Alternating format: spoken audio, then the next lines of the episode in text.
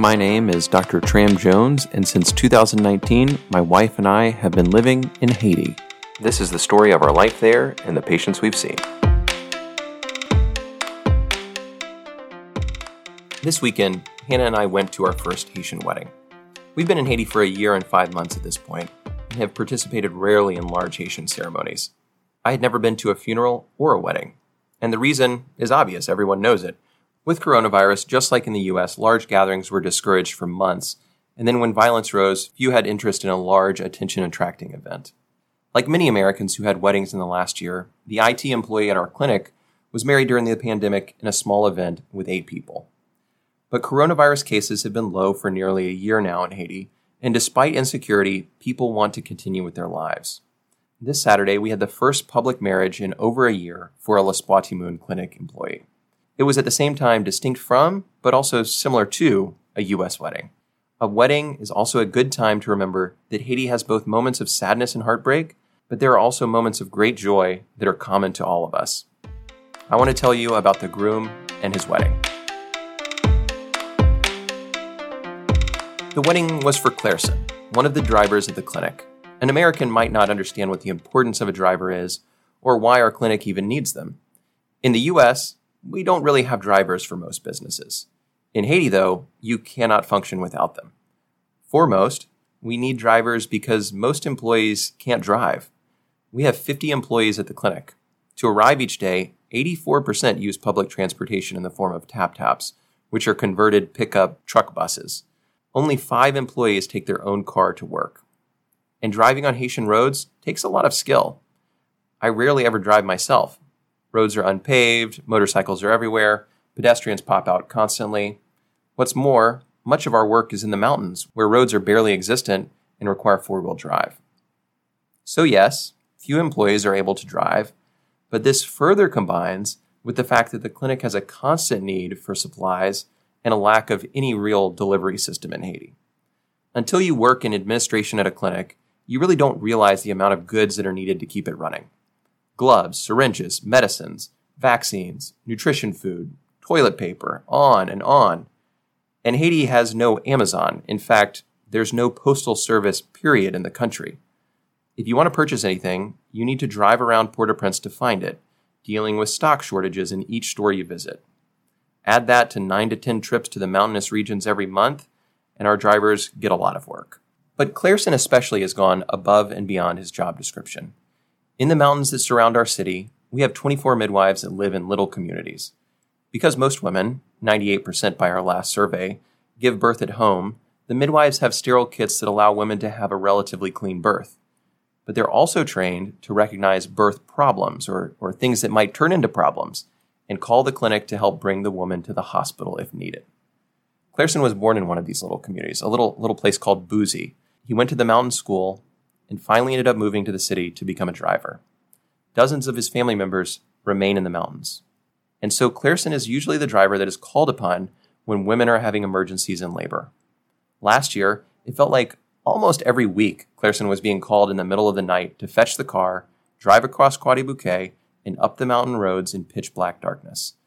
The pregnant woman would be carried to a drop off point, and as the car came over the rise, the headlights would shine on the woman and her family waiting in the darkness. The family would help load the woman in the back of the Land Cruiser, and Clairson trundled back down the mountain. He would then go hospital to hospital until he could find one that had space. On one memorable night, Clairson had to give birth to a baby boy with his fellow driver Andronor in the back of the car as they were searching for a hospital that would take the woman. This kind of work sounds heroic, but that doesn't really do it justice. Aside from the dangers of mountain roads at night, driving through the streets of Croix Bouquet at 2 a.m. in the morning is terrifying. Most of us try never to go out after dark.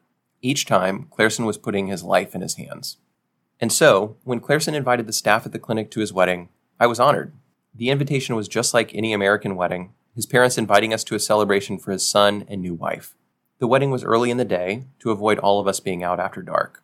We have lived in Haiti long enough to know that the wedding would not start at the appointed 10 a.m. So we drove up to the Baptist church at 10:30, still one of the earliest arrivals. The church was spacious, built in a concrete version of a small cathedral, a style that's very common in Haiti, the tall ceilings allowing the heat from the congregants to rise and cool off the participants below. We took our seat with a group of clinic employees present to see one of our own enter a new chapter. All the employees were in suits or dresses, despite the 90 degree heat. After waiting a short while, Clairson arrived in a smart suit and white gloves, his face serious and ready. He took his place at the altar, surrounded by his groomsmen. A glance around the sanctuary told me that it was filled with his relatives and friends from the mountains, all dressed and excited to celebrate their hometown hero.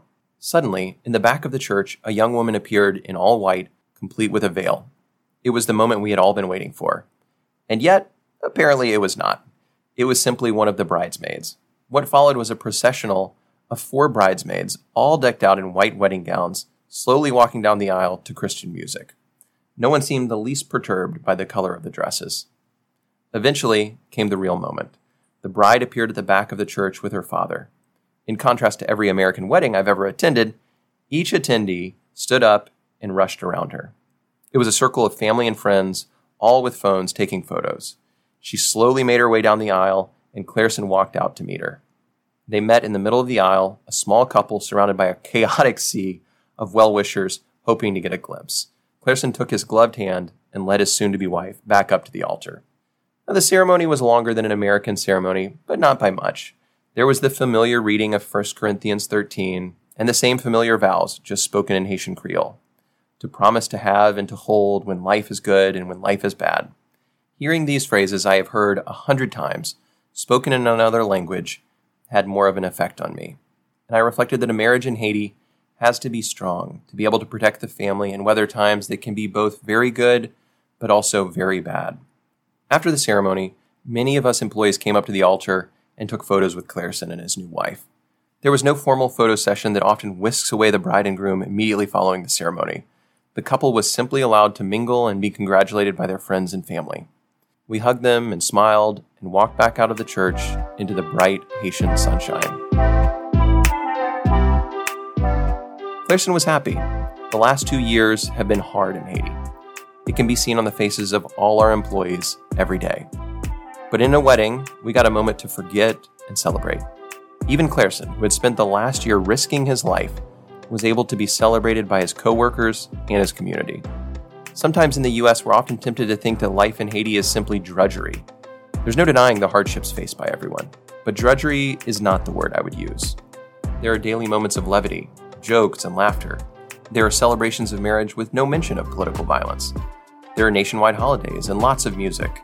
If you think that Haiti is all sadness, you would be confused spending time with a group of Haitians all laughing together. There is joy and sadness, marriage and funerals, death and births. Haiti, and every country in the world, is more complex than we really imagine. And in a dusty church, we were simply able to celebrate. Thank you for listening. Every Wednesday morning, we publish a new narrative from life here.